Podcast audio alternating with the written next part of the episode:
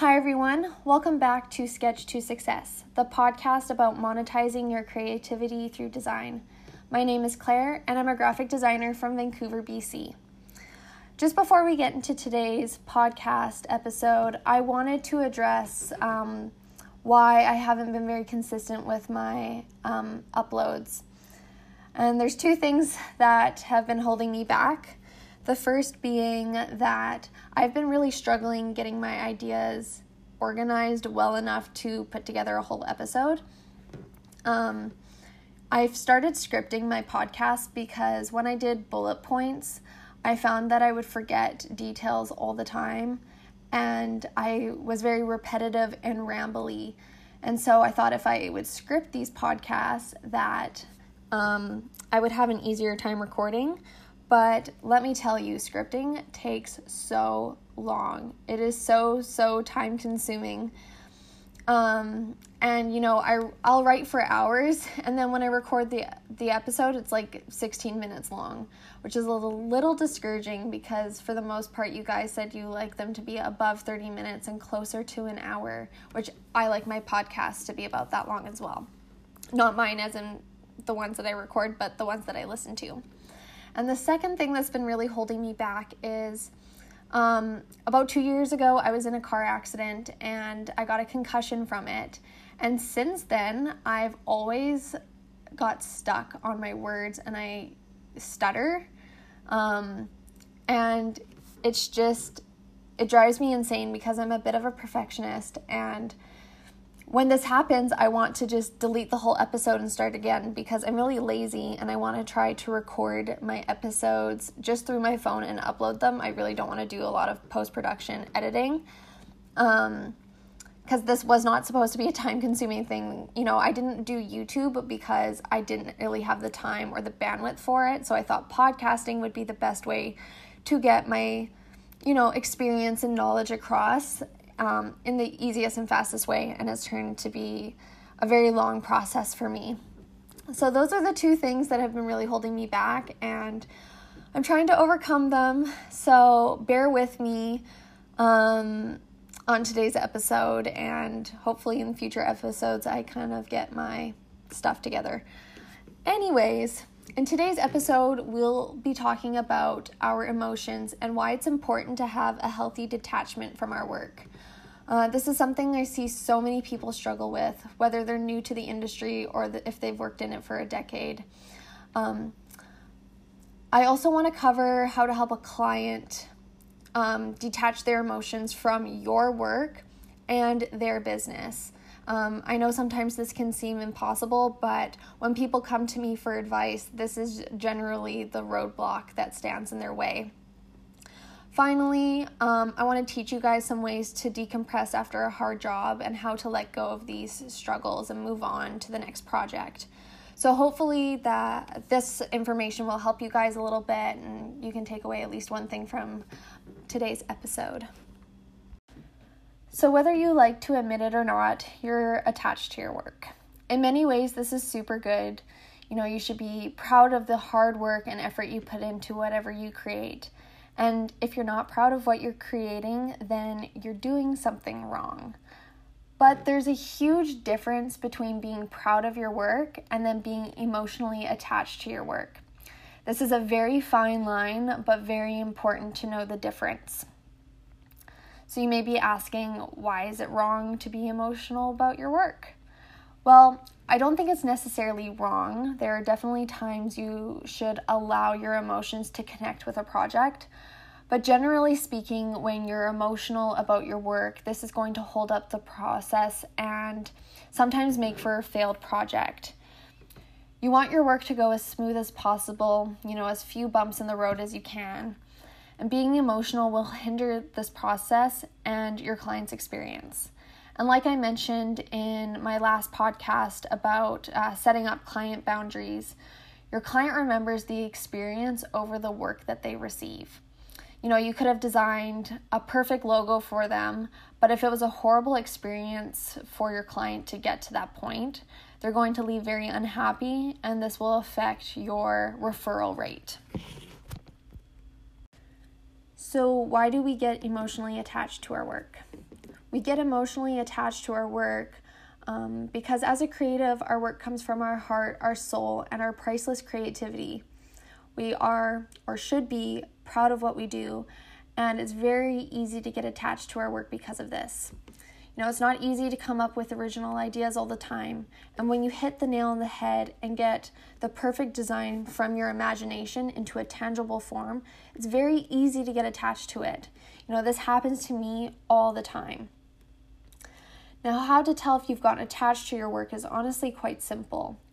When someone is critiquing your work, you know, whether it be a teacher, a client, a family member, a friend, and you know, you start to get upset and you start arguing to make your point, you know, you can see you're already getting attached to your work, and this is going to hurt you.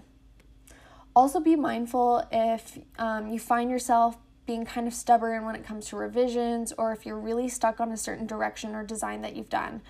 Um, these are all signs that you've gotten a little too attached. You should not find yourself uh, getting angry or sad or offended when someone comes and critiques your work. Criticism is unavoidable and is part of life. Um, you know, it's unavoidable in our personal lives and it's definitely unavoidable in our design lives too. If you want to make money as a designer, this is a process you're going to have to go through. So you need to make it easy on yourself. Like I always say, design is about solving a problem. There should always be a reason and rationale behind your design. But like many problems, there are many different solutions, and you need to remain open to that. Um, you may have designed a great solution, but critiques help us see how others would solve the same problem. There will be times where you've designed the best solution possible, and sometimes someone else has designed the better solution. And then there are some times where you're, you know, in a critique with a bunch of people and you know, you build up on all of these ideas together and combine them, and that's where you'll get the best possible solution. But the only way you can get to that point is to be open to other possibilities. I find the outside perspectives are always the best. You know, if you think about it, when you're going through a hard time in your personal life, you generally seek out guidance and advice from family and friends, people that are not in the situation, an outside perspective. Generally, this is the best advice because the person on the outside can see the picture as a whole and they can see it clearly and they're not attached to the situation, if that makes sense. Um, so, this goes for design as well. Uh, at my first design job, I was creating some icons for a mobile sports app. You know, I thought they were super cute and I was very proud of my work.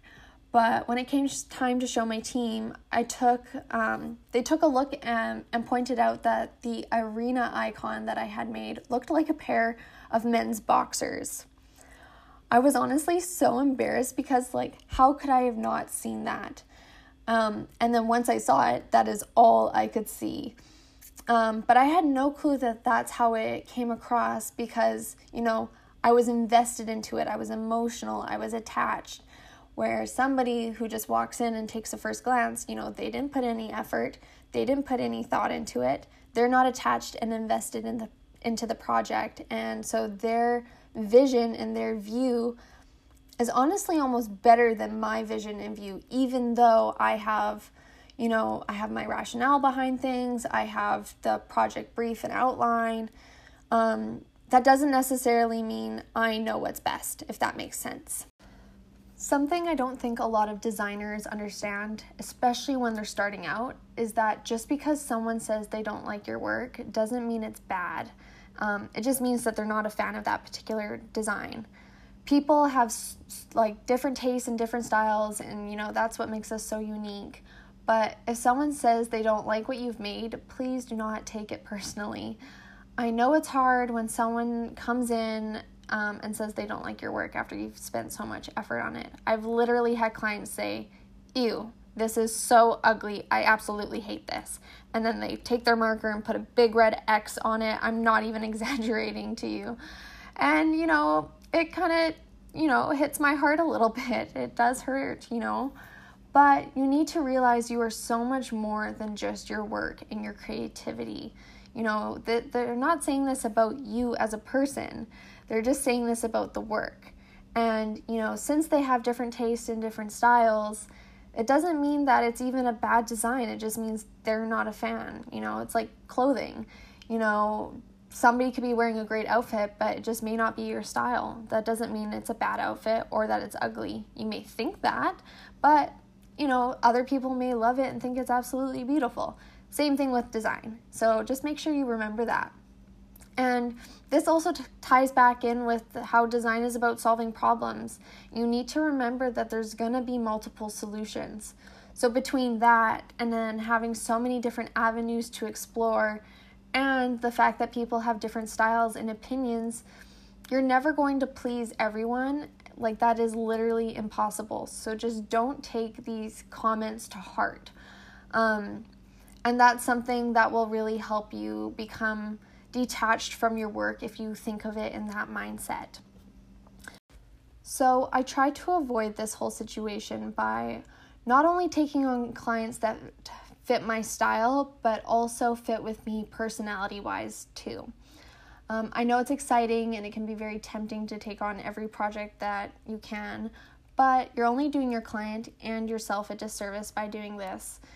You know, they're not going to like your work if they don't fit your style, or you're not going to get anywhere if you can't collaborate and work together because your personalities just clash. And this is only going to lead to negative comments about your work that you've already invested so much time into. So, just for your own emotional well being, um, you know, try to only work with people that fit your style as well, you know, somebody you can connect with personality wise as well. I know how hard it is when a client doesn't like what you've created. It's almost heartbreaking when someone says they don't want what you've worked so hard on. This has happened to me countless times. The first time this happened to me was really hard. I was designing for um, an eyelash technician, and we had discussed what her goals were for her brand. She said even though she was only a lash tech right now, she had plans to expand into like high end skincare products. So my goal was to create a logo that would work well for what she was doing now in the short term, but also um, would be applicable in the long term. So I worked on this beautiful hand drawn logo for her.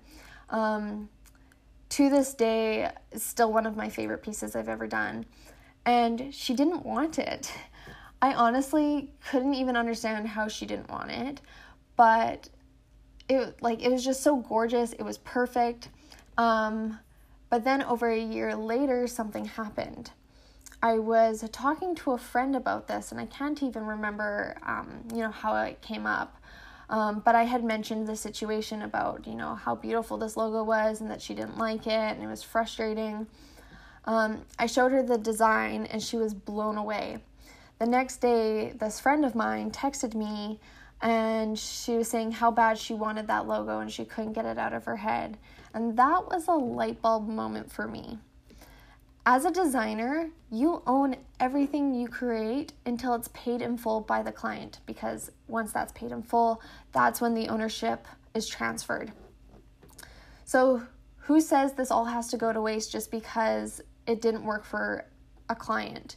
You know, I I save all of my drafts and all my previous work and then one day I'm able to reuse it um, for something else.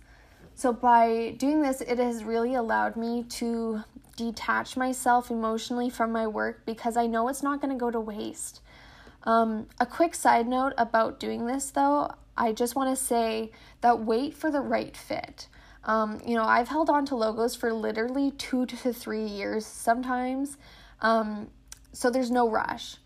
Um, I like to think about how much I love what I created and I want it to go as far as possible.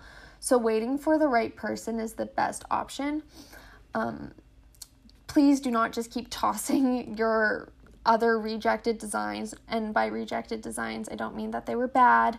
Just saying though, don't keep tossing these rejects to every client that you can, um, you know, just because you want to a, get rid of it, B, do less work, um, C, you think it it would work for whatever they're doing. You know, just wait until the perfect moment because, like I said, personally, I want my work to go the furthest. So, in order to do that, I need to um, I need to wait for the right client, if that makes sense.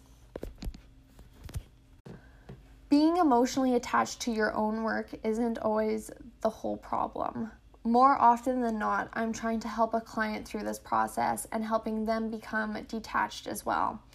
There are two ways a client can be emotionally attached to a project, and the first and most common being that they are emotionally attached to their own business. I find clients have a very hard time with this because it's their livelihood. They've invested years of consistent effort, invested so much of their own money, and it's become their pride and joy. This is their life. It becomes basically their baby. Um, as an entrepreneur myself, I I love seeing people who are passionately invested in what they do. But this can become a problem when they see their business and their company and their brand very differently than how their clients or customers see the company or brand. So let me give you an example. I was branding a bikini company that was expanding into apparel and accessories and eventually down the road some lingerie and loungewear.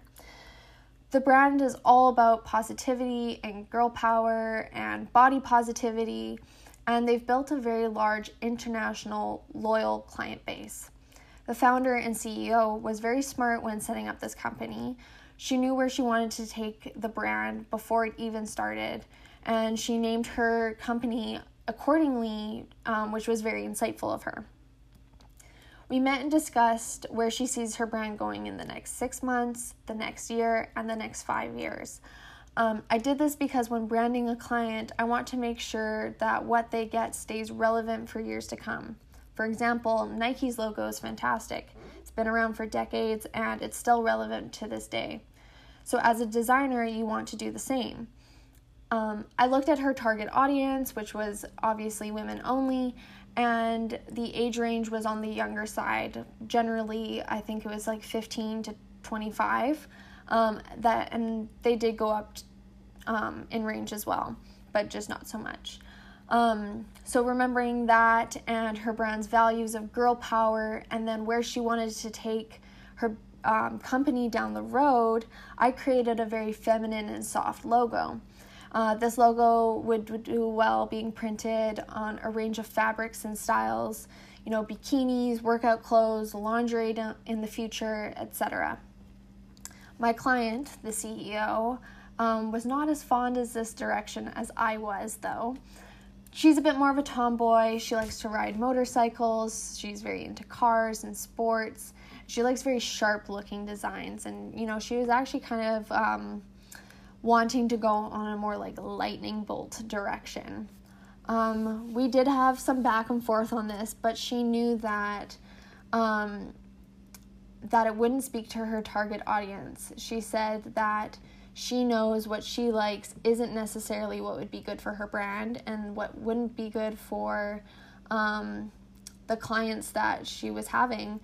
And after a lot of conversation and you know trying a couple different directions and revisions we settled on the original design because we knew that it would be best for them. Um, if you have a client that gets stuck on something like this um, you know that doesn't work for their audience you'll need to walk them through and help them realize um, that what they need isn't always what they want um, I find most people are more likely to respond better to facts than opinions. So explain to them that um, that the view, the way that they view their company, is different from the way that their customers or clients will view the company. So you want to explain to them um, that your work, your goal is to have your work with the highest possible ROI as as you can, um, because you want this project to be a success. And so this can take a little bit more time to get there, but eventually you'll do it. I got very lucky that the client I was working with um, was able to see this on her own. And when she said this to me, I was just honestly blown away. And I told her that. And I said, you know, I go through this more often than not when it comes to branding with clients. And I am so happy that you were able to understand that before I had to sit you down and explain it to you.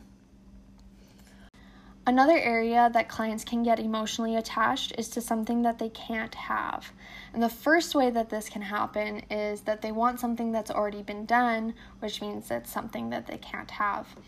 I like to use this boyfriend analogy that I made up. Um, but it helps them quickly realize the situation and you know see it very black and white.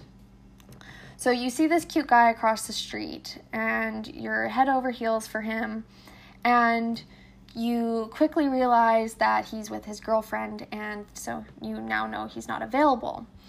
You can have any other blonde guy you know that will look very similar to him. There's so many blonde guys out there but you just can't have that one so, you know, you can get a similar one, but not that one in particular. So, same thing goes with logos or any sort of design. You can have something similar, but you can't have somebody else's design, you know, if that makes sense. I mostly see this happen with auto themed logos. I don't know what it is, but for instance, like dealerships or maintenance shops, they all have very similar logos. Um, or like a lot of lash techs they all want like the nice little eyelash design with you know nice little brush script typeface. Um, but i like to explain to my clients that like one that's illegal. I can't rip off somebody else's design and i'm not comfortable with it. And two i like to explain to my client like why do you want to blend in? Don't you want to stand out? Um, you know standing out is what's going to set you apart and hopefully, you know, get you to success faster than everyone who looks the same. So generally between that poorly done analogy that I just, you know, told you guys about this boyfriend thing, um, and those two points about not like not wanting to rip off someone's design because it's illegal and the fact that they just want to stand out because it's better anyway. Um, that's how I kind of get my clients to be more open and flexible to different ideas and avenues to explore. I also have clients get very stuck on a request that they can't seem to let go of. Uh, generally, these requests are just very ugly and honestly detrimental to the project. I had a client um, ask for a full grid behind their logo. It was absolutely awful and for so many reasons.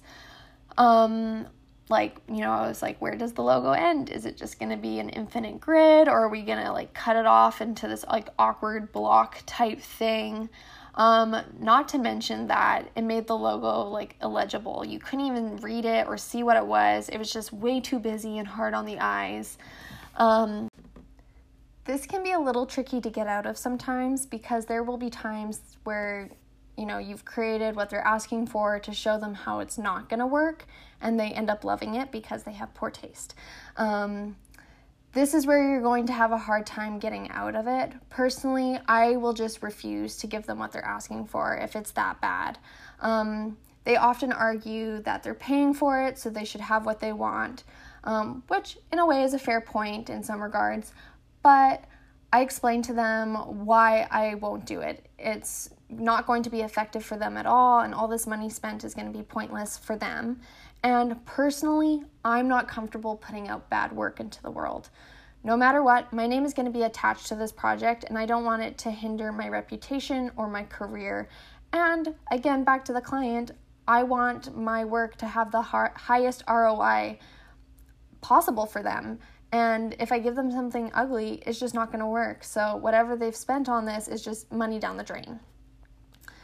Um, now, if a client decides to cancel the project, whether they do it formally by sending you an email saying we don't want to finish this or we, we don't want to continue with you, or you know, sometimes they just kind of end up ghosting you, um, I suggest you you kind of keep an eye on their business people can be kind of sneaky and they will take your idea to someone else and get created what you wouldn't do. Remember that if they didn't pay you in full, they do not own the logo and therefore they cannot have the idea regardless.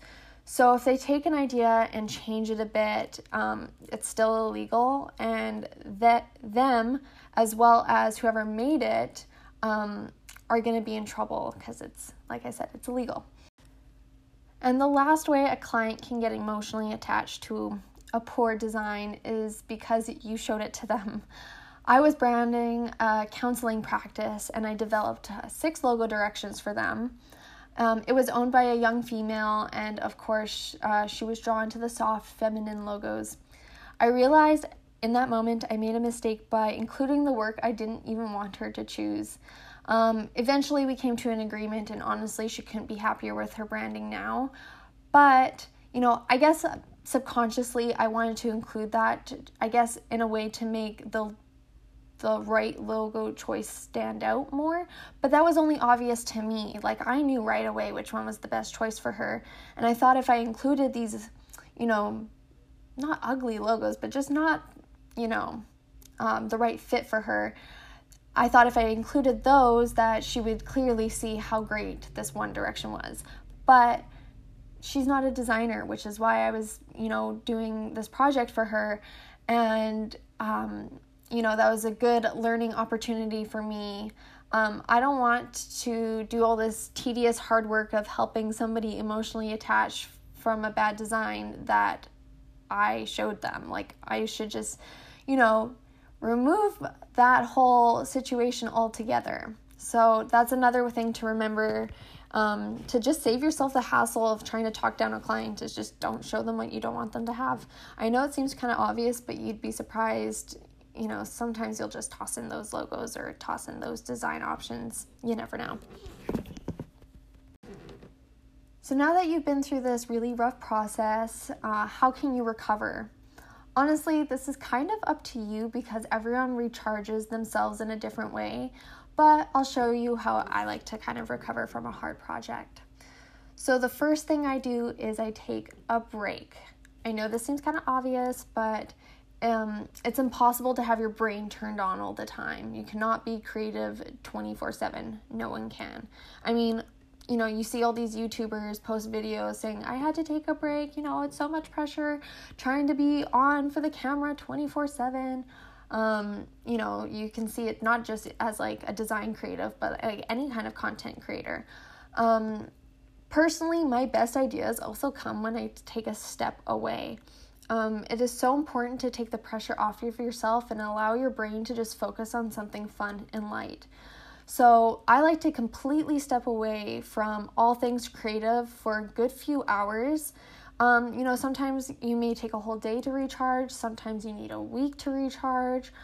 Um, I make my living through design, so there's no way I can take like ever more than a day off. And you should give yourself a day off minimum once a week. But, you know, if I know I have work to do the next day and I know I have a hard day ahead of myself, um, you know, I will give myself that couple hours a night, you know, watching a funny TV show, having a bubble bath, going out for a walk. There's a lot of things that you can do um, that will be really helpful to recover from an emotionally taxing job. Um, I also um, find it helpful to talk to fellow designers after I've worked with an emotionally hard client. Um, you know, it's nice to talk to someone who gets you, someone who understands what, why you did what you did. Um, humans love validation, and you know, you're not an exception to that. Uh, I'm not an exception to that either. Uh, give yourself a bit of com- of a confidence boost um, by talking to someone who will agree with you. Um, when you've worked with an emotionally hard client or you've been emotionally attached to a project, you can feel very drained. Um, you know, you can feel empty, tired, and sometimes um, not too good about yourself. And you know, you have to be careful when you're recharging yourself. You don't want to fall back um, into that loop of you know, feeling down on yourself because you're going to become uninspired, unmotivated, and if you're a full time designer, this can kind of put a dent in your career. Um, so, you know, be careful about who you talk to. You don't want to go start talking to the tough love kind of designer that you know. You want somebody who's supportive and who's going to boost your confidence. Uh, for example, I was creating a very large project um, for a client. It was like a three month project I was working on every day for three months. And, you know, we had daily check ins, weekly check ins, like we had a lot of different meetings. And right towards the end, they decided that they wanted to change like a pretty big portion of the project. And it was so ugly, and they're very adamant on changing it. And, um, you know, it was kind of st- stressing me out. It was, I was having a very hard time, you know, trying to get him to understand why I was doing what I was doing.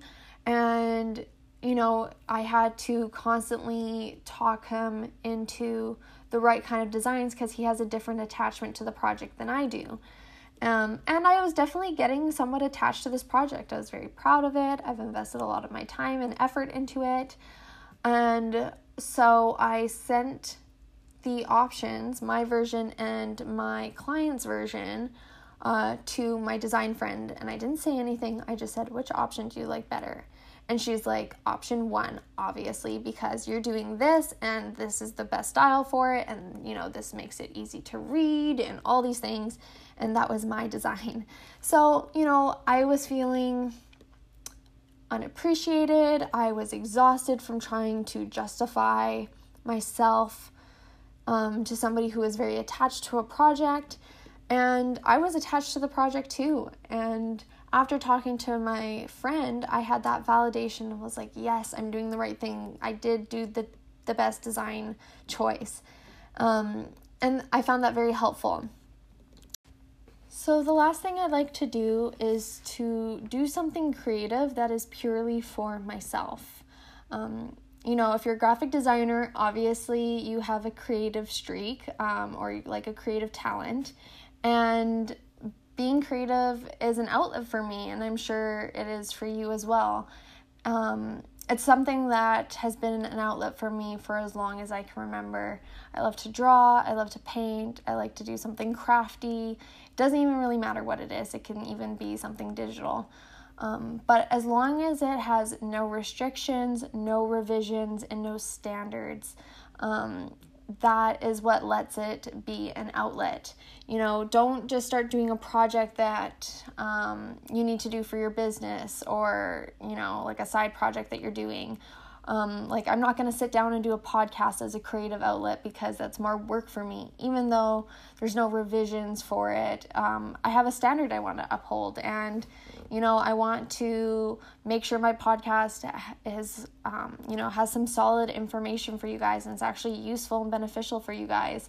So for me to, you know, sit down and do this as an outlet, it's not going to work. Um, I like to do stuff that like I can use to decorate my house. Um, you know, something I can give as a gift, something I could, you know, sell if I wanted to. I went through this huge watercolor painting extravaganza, if you will, last spring, and I just bought a stack of bunch of watercolor paints and uh, I just went to town and started painting those, and I just I was giving them away as gifts. Then people really liked them and wanted to buy them, um, and I was just having a lot of fun with them. And I didn't, you know, take orders for what people wanted. Like if you liked it, you can buy it, but I'm not doing certain commissions for you.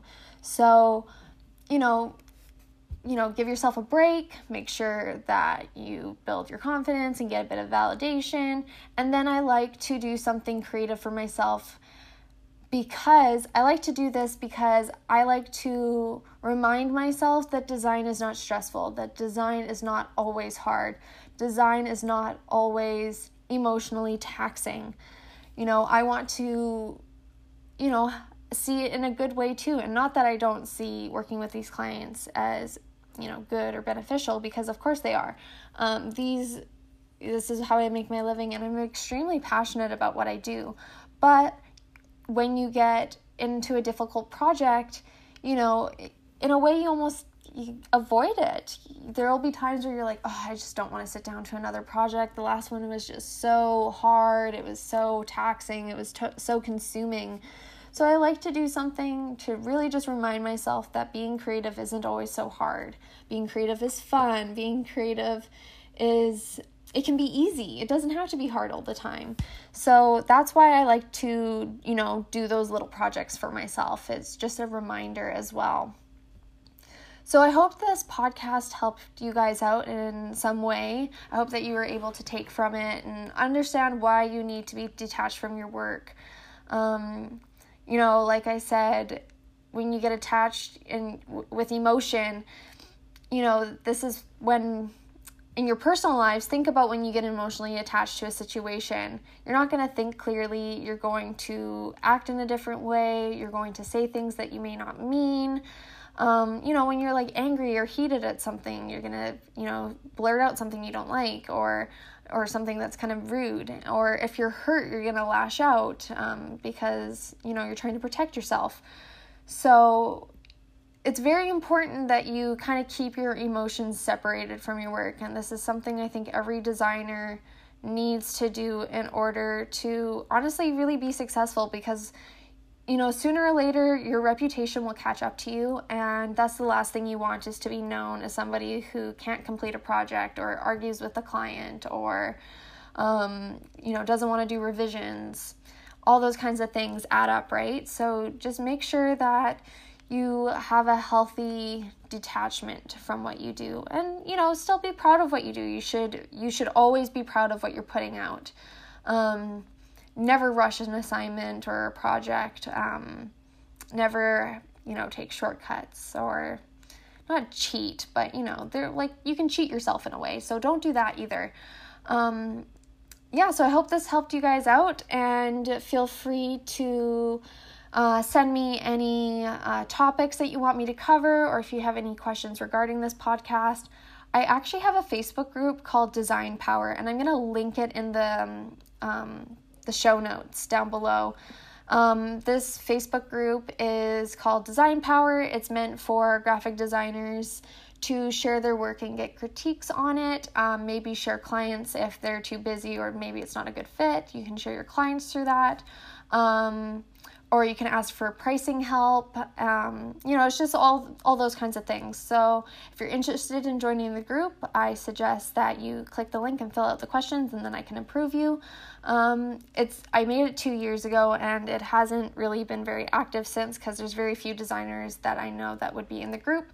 So I'm hoping to grow it so it actually becomes like a useful community for everybody.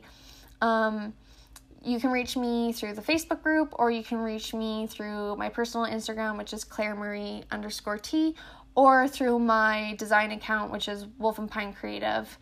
Um, so thanks all for listening, and I'll talk to you guys next week. Bye.